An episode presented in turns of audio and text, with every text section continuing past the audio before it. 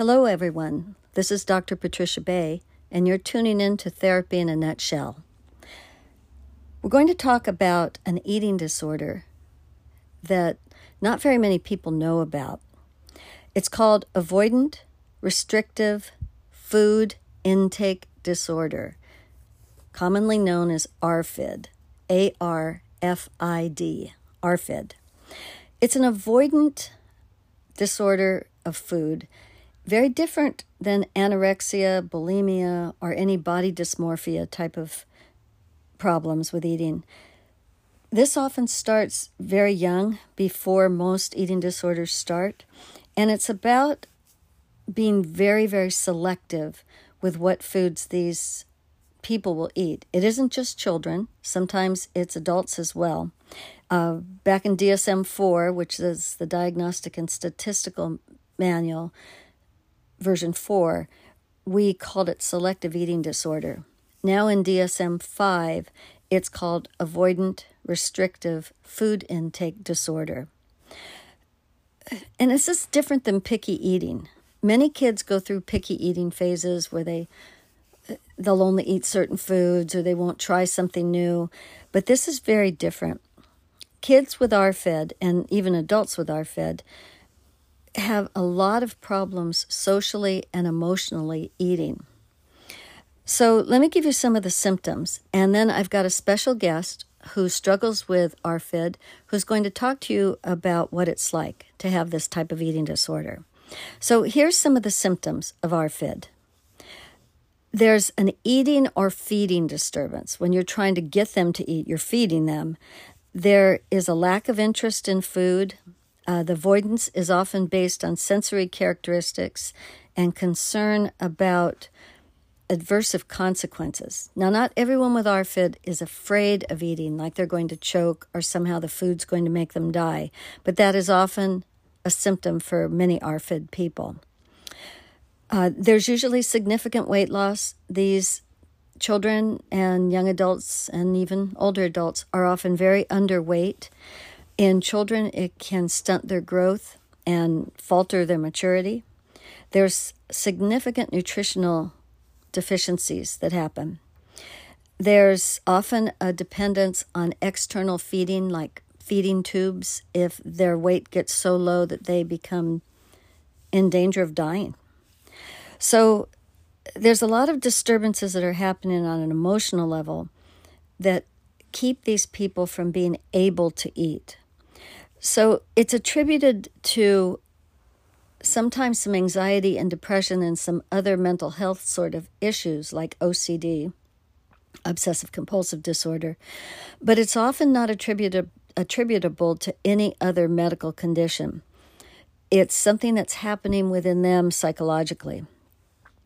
So the risk factors are biological, for example, being on the autistic spectrum or psychological, maybe having suffered a childhood trauma like a choking incident or a trauma with uh, death and grief and loss. And it's associated with the sociocultural issues. People with ARFID ARFID often have trouble going to a birthday party or a family barbecue. Social events are very difficult for them because everybody's saying, Why aren't you eating? And come on, try this. It's, it's fine. It tastes good. You'll like it. They get a lot of social pressure to eat because other people get very uncomfortable. So, some of the warning signs and symptoms of ARFID are dramatic weight loss, uh, they often dress in layers to hide their super skinniness. There's a lot of stomach discomfort and gastrointestinal things that happen, um, constipation, things like that, that are very hard on their body. There's often a very dramatic reaction to the amount of food they're given or the type of food that they're given. Some of them have a fear of choking or vomiting. They often express a total lack of interest in food or no appetite, or they get bored with eating. They'll start to eat and they just lose interest in what they're eating and they shut down. Many people with ARFID have a very, very limited range of foods that they will eat. It's not unusual for them to have five or six foods and that's all they'll eat, or one type of food, for example, sugar type things like cookies or candy or cake, um, because their mouth is used to that sweet taste or used to a certain sour taste, and they won't let anything else new come into their mouth. There isn't a d- disturbance in body image either. This isn't the body dysmorphia or the fear of fat that you find in anorexia or bulimia. This involves a very different kind of psychological process. So, uh, once they're beginning to be malnutritioned, there's all the things that go along with that menstrual irregularities, difficulty concentrating, um, dizziness, fainting, uh, sleep problems, dry skin, brittle nails, their hair falling out, muscle weakness, poor wound healing, uh, uh, poor immune system, and signs that their body's just kind of shutting down. There's emotional consequences that go with it as well, such as lack of motivation, depression, anxiety, super tired, can't get themselves going, and that all plays into depression and anxiety.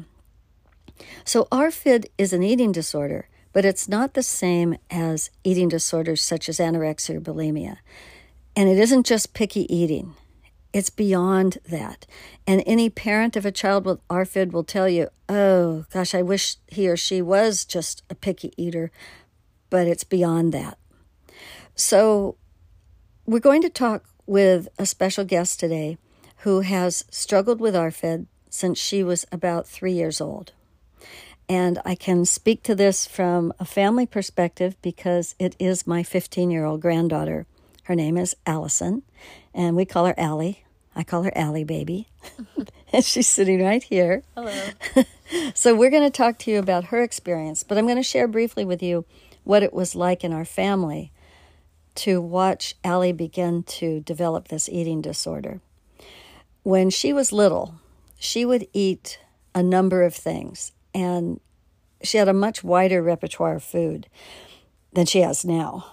Beginning at about age, age three, she started systematically cutting out different foods.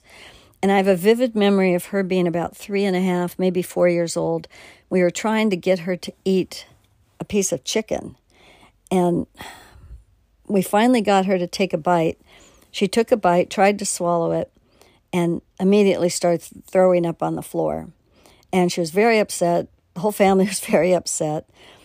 And about age three, when this happened, we began to enter into a time where the whole family was constantly trying to get Allie to eat.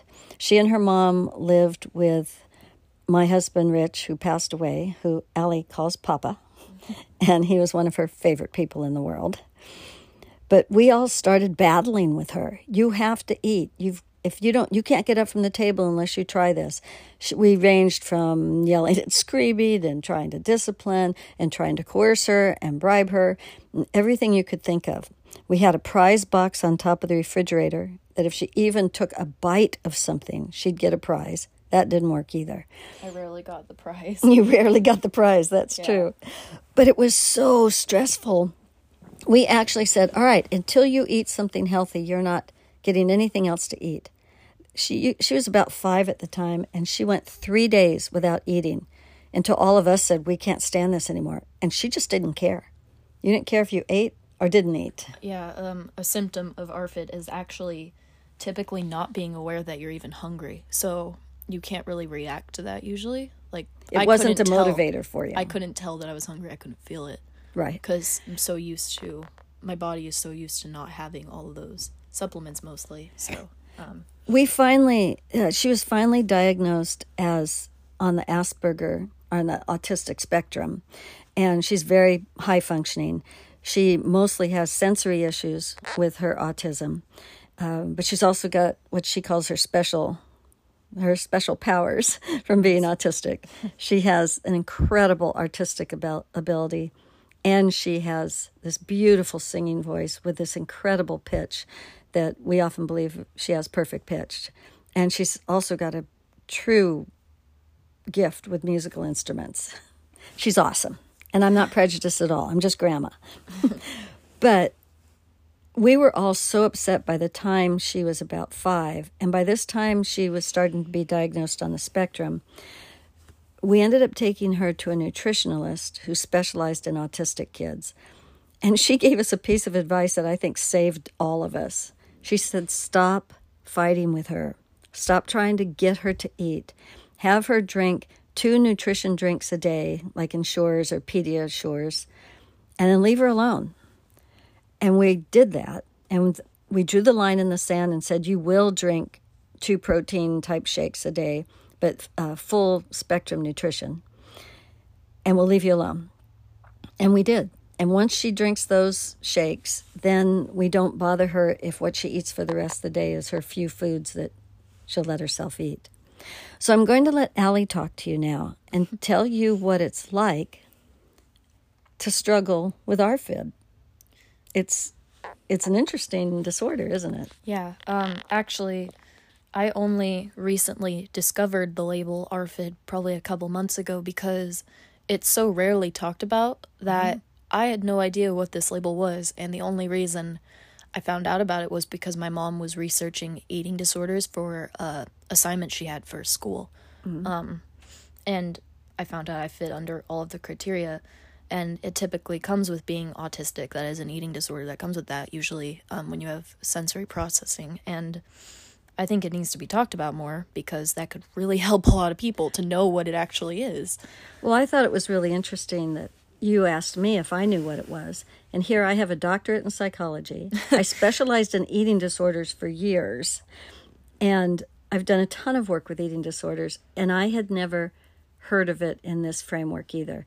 We've, you know, of course, I know about selective eating disorder, but it was really downplayed and not as clear as this ARFID is. Mm-hmm. So, how did you feel when you figured out that there's a name for what you struggle with? Well, at first, I didn't believe that that was probably the label because I've been trying so long to find a label for it to figure out what it was. I was like, it's probably not that. But then when it turned out I met all of the criteria, I was like, oh my god, I can finally like see people who relate to me. Um, because you know the things, the foods that I eat, it's so limited, and it's rare to find other people who view food the exact same way I do. Tell um, us, tell us what you'll eat. Well, my main foods, it it is hard to talk about because people judge me or they're like, "Oh, that's not healthy for you." It's like, "Don't you think I know that?" Um, but french fries are pretty easy to eat. And you'll eat french fries from almost any place. Yeah.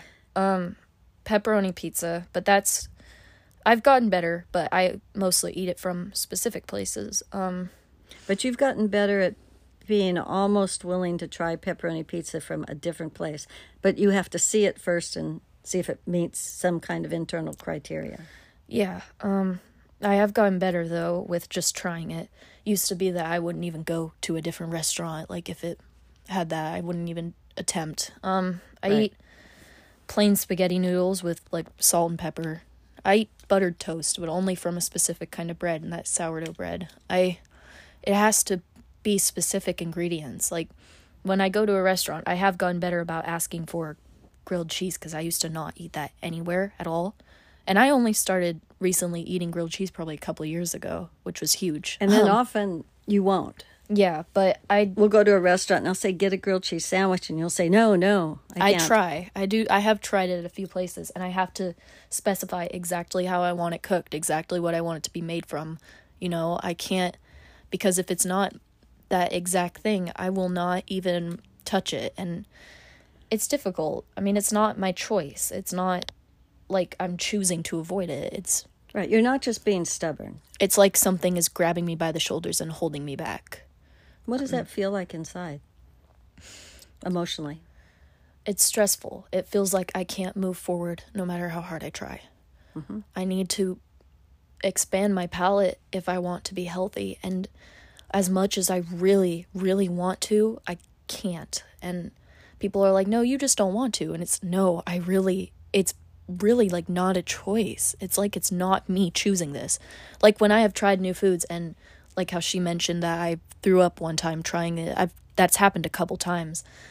It's not a choice. Like when I try new foods, I'm trying so hard to swallow it and all of a sudden my body forces it out of me. Like makes me throw up and it's not a choice. I can't stress that enough. It's Well, and, and and everybody even tries to scare you. I do see you either get judged or people try to scare you into it or we sit down and have really in-depth talks about it like I tell you and your mom tells you and your dad tells you. Mm-hmm. I'm worried about your body. You're nutritionally deprived. We worry about malnutrition with you.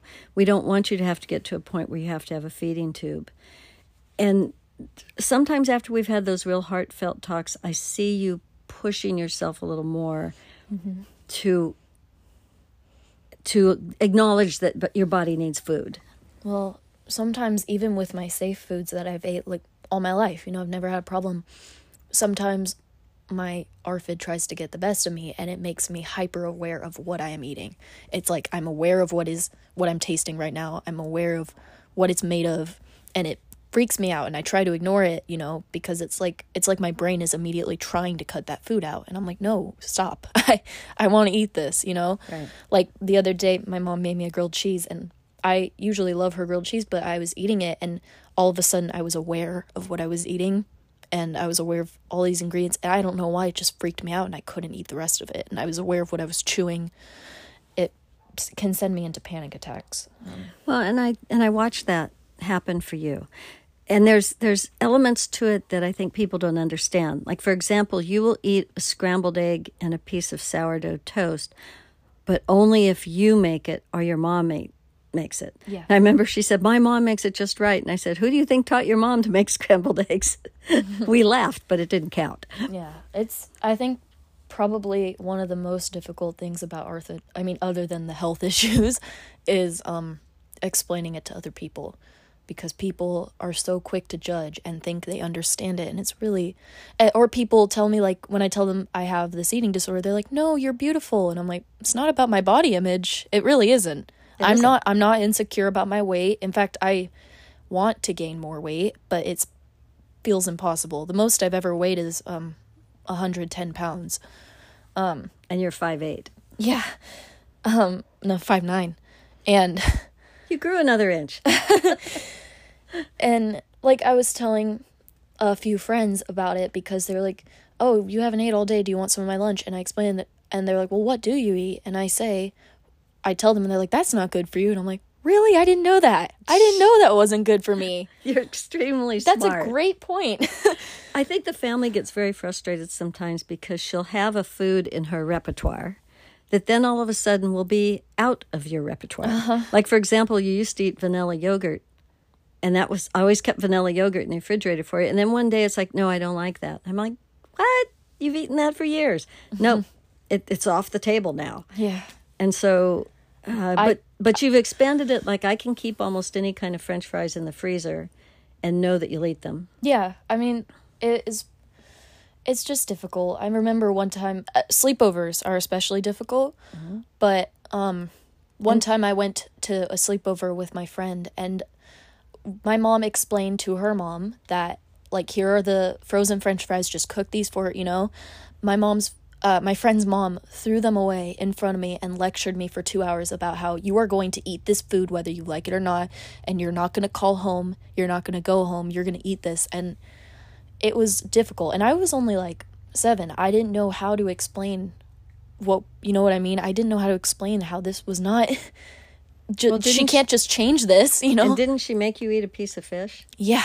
Like of course that's the food that she tries to make me try. It's not even like a simple food. She she described it as crunchy fish and i i was sitting there crying and i forced myself to eat it but i threw up and she got mad at me for throwing up and it's like it wasn't throwing up either like i really can't control it it's like my body rejects it without me trying and it's really i know it's some it's not my body technically it's a psychological thing but Well, I watch you sometimes trying to eat a piece of something and trying to swallow it, and you can't. it's really hard. Like she, my grandma has literally offered me a hundred bucks to try a piece of food, and I'm like, okay, let me try it. And it's I want the money. I want to try it, but What fifteen-year-old would not want the money? but then I like we were at a, Japanese restaurant and I was trying tofu. I'm trying so hard to swallow it because I want the hundred bucks, but I threw up and I was trying so hard. I'm like, please don't, please don't. I just want this. But And you did I- not get the hundred bucks. yeah. I we have firm boundaries. I threw up. And it's hard to I mean, it's definitely just hard to talk about this with people. Um I think one of the hardest things is people asking me like how are how are you still alive based on the few foods I eat. I think the only foods that I eat that have some source of protein uh scrambled eggs and bacon. You love bacon. Good bacon. Um, Yeah. It has to I don't be even like- just right. I don't even like eggs that much, but I do make myself eat them. Um, but that's probably other than my protein shakes. I think that's like the only healthy thing that I eat. I don't eat, and it's not just me like this. There's billions of other people with ARFID like this. I don't eat any fruits, any vegetables, um, any sodas. That's another thing. People will be like, "What? You haven't tried this kind of soda? Are you crazy?" And I'm like, "Nope. I, I just you've ever had a soda. no, never." And you like milk and chocolate milk. if I have had a soda, I spit it out immediately. I just I can't take that. I don't drink a lot of juices. The only juice I drink is apple juice. So Right. I guess that does count as a fruit in a way, but It's mostly sugar. yeah, not really. Um so I do have a very limited palate and bacon um and grilled cheese, those are actually things that I made myself try. Like no one asked me to. I made myself try them. They're such um simple foods though. I can't eat foods that are like a huge mixture of stuff. Right. I can't eat like Like spaghetti with sauce on. like meatballs. Yeah, I was just about to say that because that is like too many things at once. I can't do that. I need it to be simple. A texture I usually prefer is like crunchy, um, but not like too crunchy. You know what I mean? Just like well done. It it really it's just difficult. I mean, It's a challenge for you. yeah. And and part of the challenge is the social aspect. People invariably say to you, "Oh, you're just being picky," or "Just try this, you'll like it," or uh, "What's wrong?" yeah. Or, Or, they'll like call you anorexic. Yeah, I've had um one time I stayed at my friend's for like a weekend and her family did I hadn't gone in the full lecture of my eating just usually the easy thing to say is I'm a picky eater, you know. Um and they're like, "Oh, we're going to change that." And it's like, "I bet. I bet you are." Another thing I wish you were. yeah. Another thing that's difficult about ARFID is not being aware that you're hungry. My body is so used to not having these supplements. It's kind of adapted to it in a way.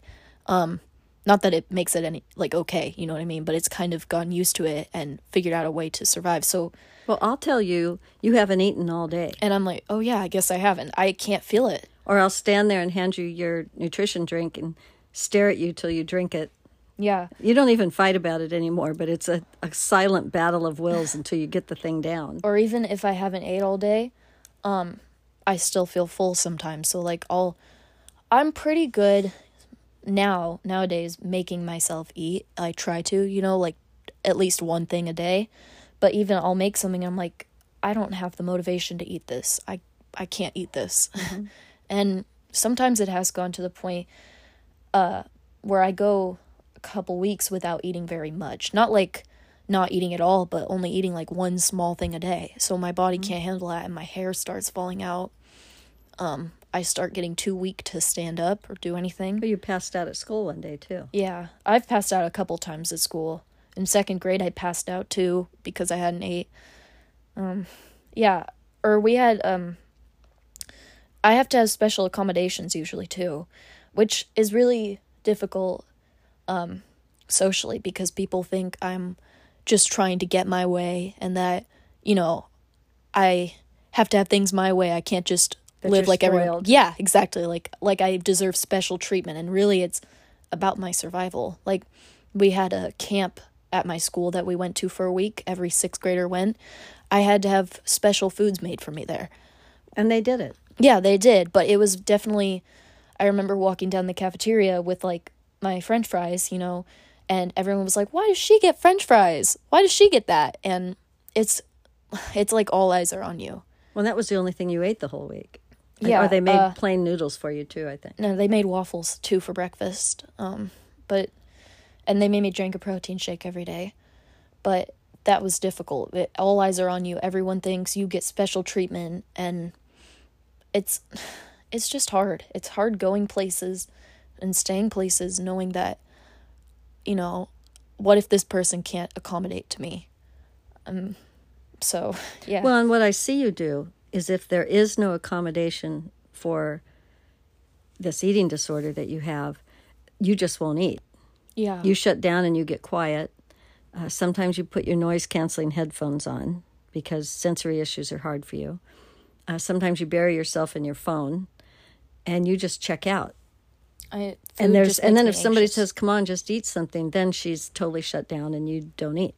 Yeah. I mean, if I can't have those accommodations, I usually turn down the offer to go somewhere then. I'm not gonna, you know, I don't like the um, humiliation of people who aren't willing to accommodate. There have been um, families that I've stayed with, you know, friends for sleepovers, that they have been wonderful with accommodating and helping me. Or they're like, where do you want to eat? Let's go get what you want. You know what I mean? And that's like a blessing honestly it's really rare when people usually they don't even make me explain it much when they're just understanding that's probably the best thing you could do for someone like me is just be understanding and don't act like you know everything Yeah, and don't act like you've got the answer. Yeah. for your ARFID person. like you think you can cure me like i've had so many people think they can just cure me right then and there and it's like Right. no you really can't Well, and one of one of the ways that ARFID is you work with it is you do a slow,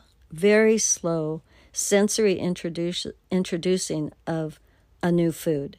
So if we took a very bland food that you might be able to consider starting to think about maybe eating, that is how i that's how you do it. it has helped for a couple foods but even that is hard um I mean, Well, what yeah, we it's- talked about is finding a food that you're willing to take a risk on, Mm-hmm. and that she can touch it, she can smell it, she can put it in her mouth if she's ready, she can spit it back out.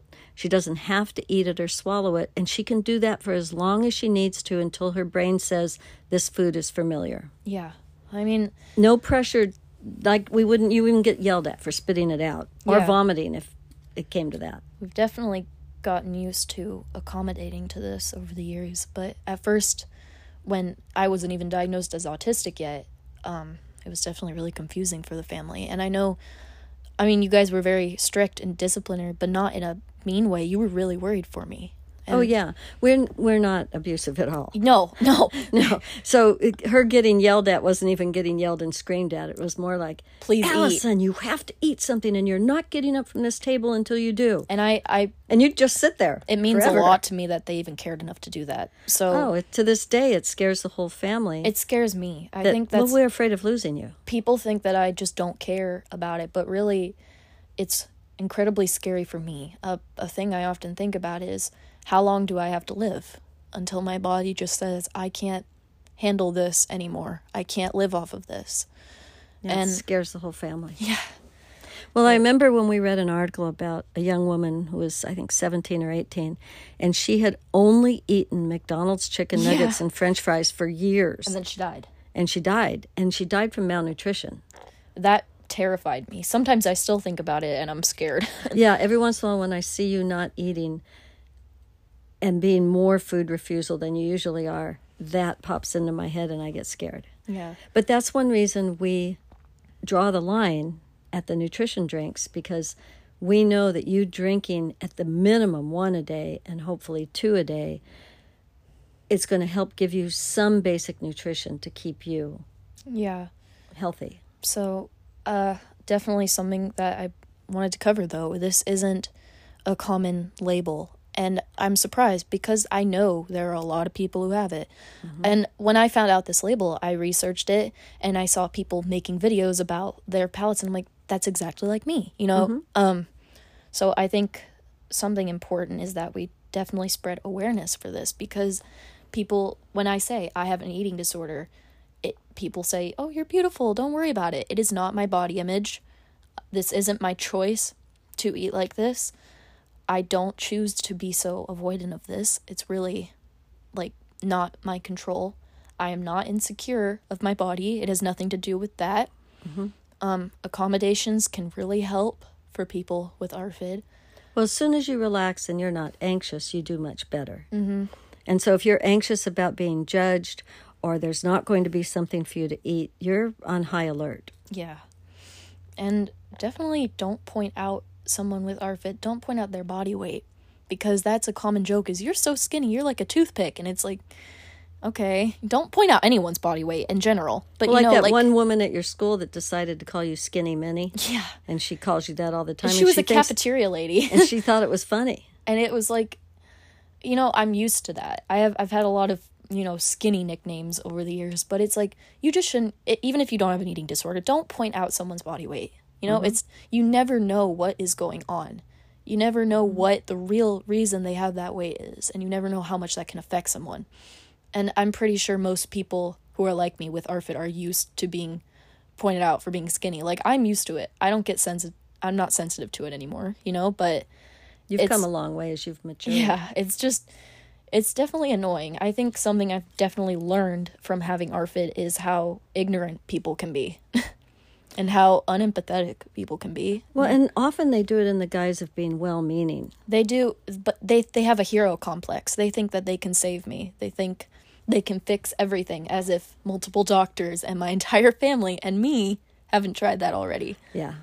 Yeah, P- I remember when somebody said to me, "Make her sit there until she eats what's on her plate." And I said, "Oh yeah, because that's really worked. Yeah. like four thousand times that we've tried it. Yeah. Yeah. it's they don't get it that it's a huge struggle not only for the person struggling with ARFID, but the family around you that worries for you and cares about you. Yeah, I'm definitely aware of how much that affects other people too, which is another hard thing about having ARFID is you know there's nothing you can really do. As far as at least as far as I'm aware, there's nothing I can really do to fix that. And it's difficult, you know, because I have to watch all these people be sad for me. I have to live in constant fear of my health with not a lot of resources to fix it, you know, because there's not a lot of research put into this. And Antidepressants have helped you some. To, yeah, to lower they have helped me eat. depressive, anxious. I do have um depression, which also is a combination between that of why it's hard for me to eat sometimes. Right. But it's definitely helped. I think it's just the main thing, the main struggle of having ARFID is just feeling out of like you don't have any control. Mm-hmm. You don't have any control over this. Like you're powerless and Well, you end up feeling like an outlier, like you're not really accepted and you're always a little bit different. I'm yeah, it's difficult. I mean, especially with holidays centered around food. Thanksgiving, never been never been a fan of that. This is this is Allison at the Thanksgiving table. Here's your plate of French fries, honey. yeah, I mean it's nothing special. Everyone's Every like- once in a while, she'll have pepperoni pizza on her plate, while the rest of us eat turkey and gravy and stuffing. Yeah. I mean, everyone's like, You so excited for Thanksgiving break? Oh, yeah. Just a regular day for me. Yeah. I mean, those kinds of things are difficult, or barbecues, parties. I, I think just the most difficult thing is um, sleepovers, especially. But I have usually, like, scrambled eggs is a good resource for me. I've learned to be like, Can I just cook an egg real quick? And they usually let me, but I remember one family didn't. Um, and they made me sit there at the table with them and eat like mashed potatoes and stuff. And I just kind of pretended to eat it. And then I actually purposely spilled my plate and said, "Oh, now I can't eat it. I'm I'm so sorry." And they weren't mad. They actually did think I spilled it on accident, but it was on purpose because they forced me to eat a lot of things I did not want. So Well, and that becomes almost abusive to you when Yeah. somebody wants to force food down your throat. yeah, And and again, people mean well. Like there's probably people listening to this that say, "Well, just do this or just do that."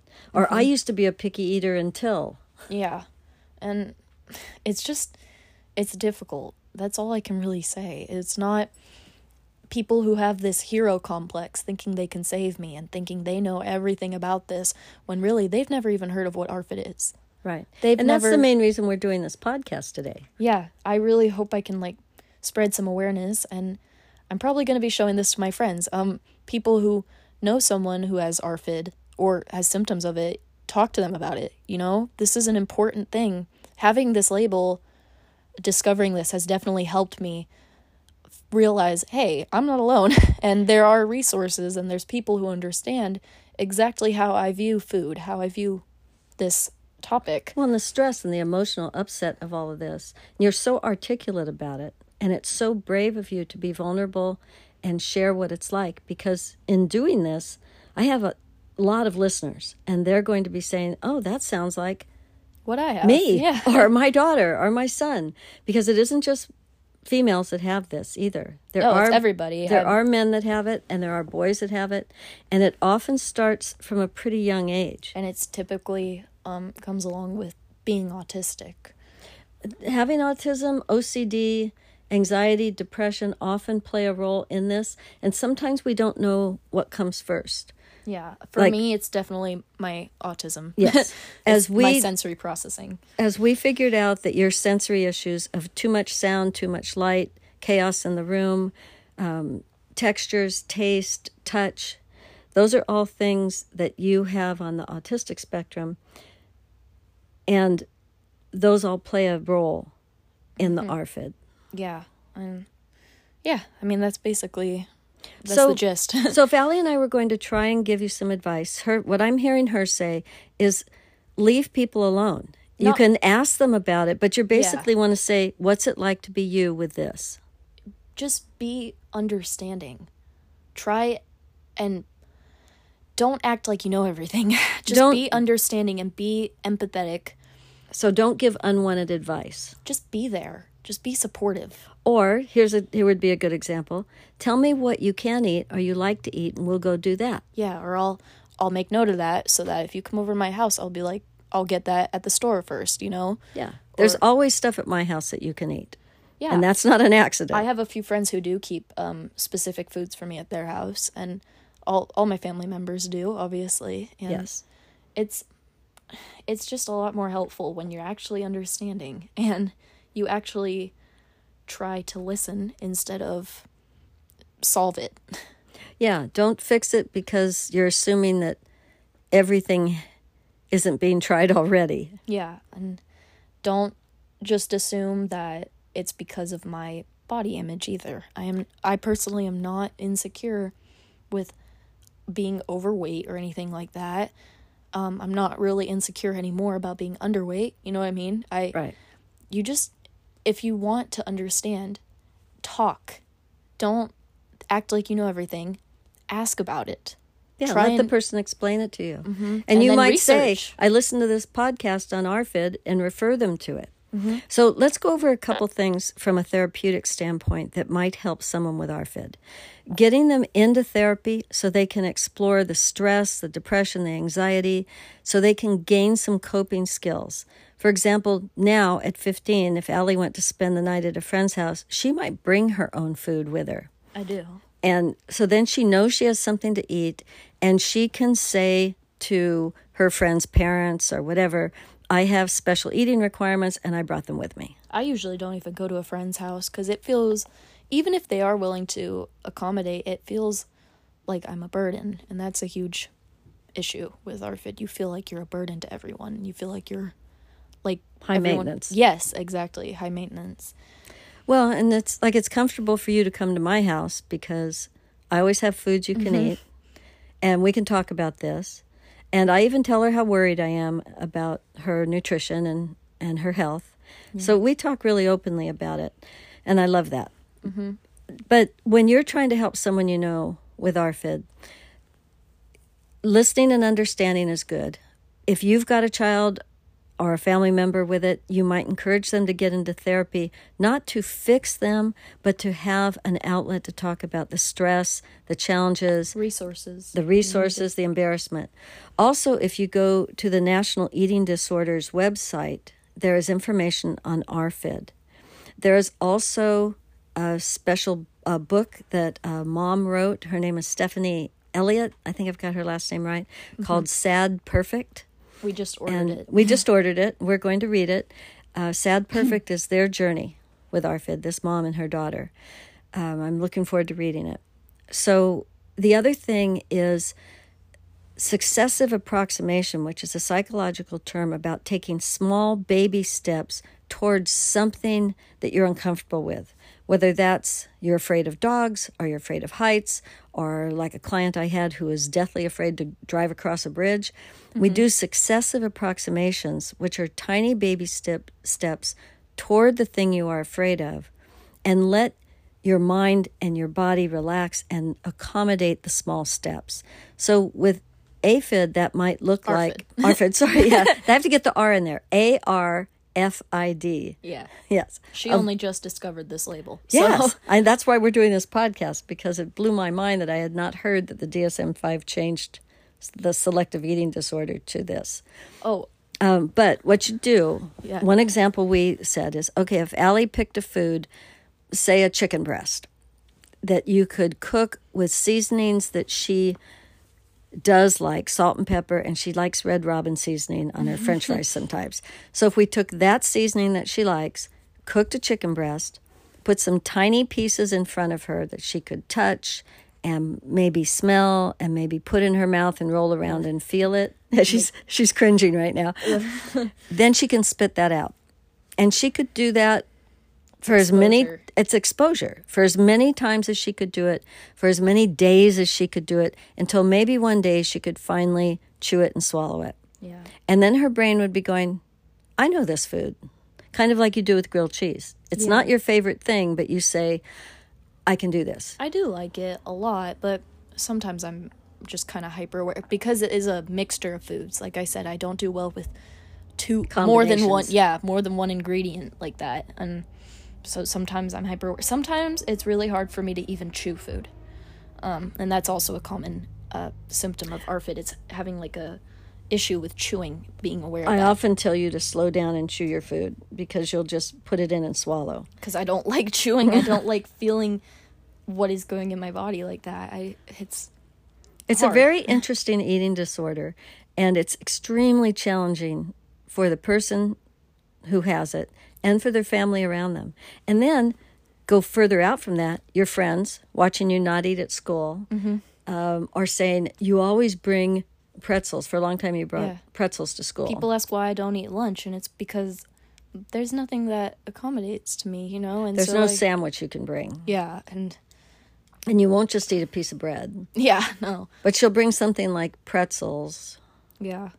I can't think of anything else you would bring. I I bring like crackers, but usually I don't eat lunch at school, and I wait to get home, and then I make myself Right. my actual food. We used to send protein shakes with her to school, but either she threw them away without opening them Mm-hmm. or came home with them. I think blood sugar might also be a big issue. Mm-hmm. Physical health. It's hard for me to do things for a long time, like running, and you know, like PE stuff. yeah and people think you're just you're just unfit like in a lazy way or i don't put any effort into it i could sit there and do push-ups for like two hours. It would not make me any healthier. It wouldn't make me have any abs you know because i don't have the physical strength. I don't have that health. My body doesn't have the nutrition that it requires to be able to do that stuff. So i'm kind of limited with that. I do try my best but How do you feel about that? What's the emotional impact on you? well, people, PE is definitely difficult at school. It's kind of embarrassing.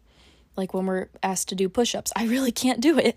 I don't have that physical strength. And like sometimes I remember I went to a basketball camp over the summer one time and I passed out in the morning because I didn't eat. My blood sugar is Well, an you issue. probably hadn't eaten for days, too. Well, my blood. No, I just didn't eat breakfast that morning. My blood sugar is an issue, because you get low blood sugar. yeah, my body can usually kind of put up with it if I'm not doing stuff like you know running around, exercising like that. Like if I were to not eat all day and then go and you know run four laps, I would pass out right there. Right. But if I were to not eat all day and then kind of just hang out around the house, that's different. My body has, I do think I've definitely adapted to quite a few things. Um, like I've definitely adapted to having a certain diet that not a lot of people would be Would able to live- survive on, Yeah, right. because over the years, my body has like, which is an amazing thing. My body has found ways to survive off of that. But it's not. I mean, it's not a brag. It's not a flex. It's a bad thing. Yeah. But it's saying definitely- do, do as I do. yeah, it's not like you could survive off this anyway. It's just, it is, I am thankful for that, that I'm at least still functioning, you know, Yes. enough. Well, and I think a lot of that is attributed to you drinking the nutrition drinks every day because that gives you some baseline of nutrition. Uh, you also take vitamins and vitamin D3. Um, so you your mom gets you stuff to try and keep you healthy. So we want to mostly introduce this topic to everybody so you know what it is. Um, if you're a medical doctor listening to this, recognize that this is a, a variation on an eating disorder. It's not like anorexics or bulimics. Like I didn't get this label from a doctor. That's how Um, No. like rarely used it is. I got this from my mom researching eating disorders for a school project. Right. She's working on her degree in psychology. yeah. But it's interesting because I knew you had an eating disorder because I've specialized in eating disorders for years, but I never knew this one was what it was called. So, and I knew I would have said she's very avoidant. She's not necessarily anorexic. She's extremely selective in what she eats, but this defines all of it. Yeah. So if really you've nice. got this and you're listening to this, don't lose heart, and you might try the thing that we have made Allie do, and Exposure. that's exposure, and also drinking one to two nutrition drinks a day. Two is good, and they need to be the full spectrum nutrition drinks, not just protein shakes like Ensure or Pediasure. Pediasure is way expensive, but you can get the Ensures at Costco. Um, and buy a big 24 pack of them, and you get vanilla or chocolate. it's sometimes they do taste kind of funny, but I mean, it's an it's better than, you know, it's easier. I yeah, guess. you It's just and you down it really fast, Yeah, and that helps. And you like the chocolate nutrition drinks from Costco. and it helps. It. Yeah, they're, I think they're called Whole Nutrition. I think if there weren't protein shakes, I'd probably be dead. Yes, I don't think I would I have think made you- it this far without them because I've been drinking them since I was like what five, four. Yeah, by by kindergarten at least. Yeah.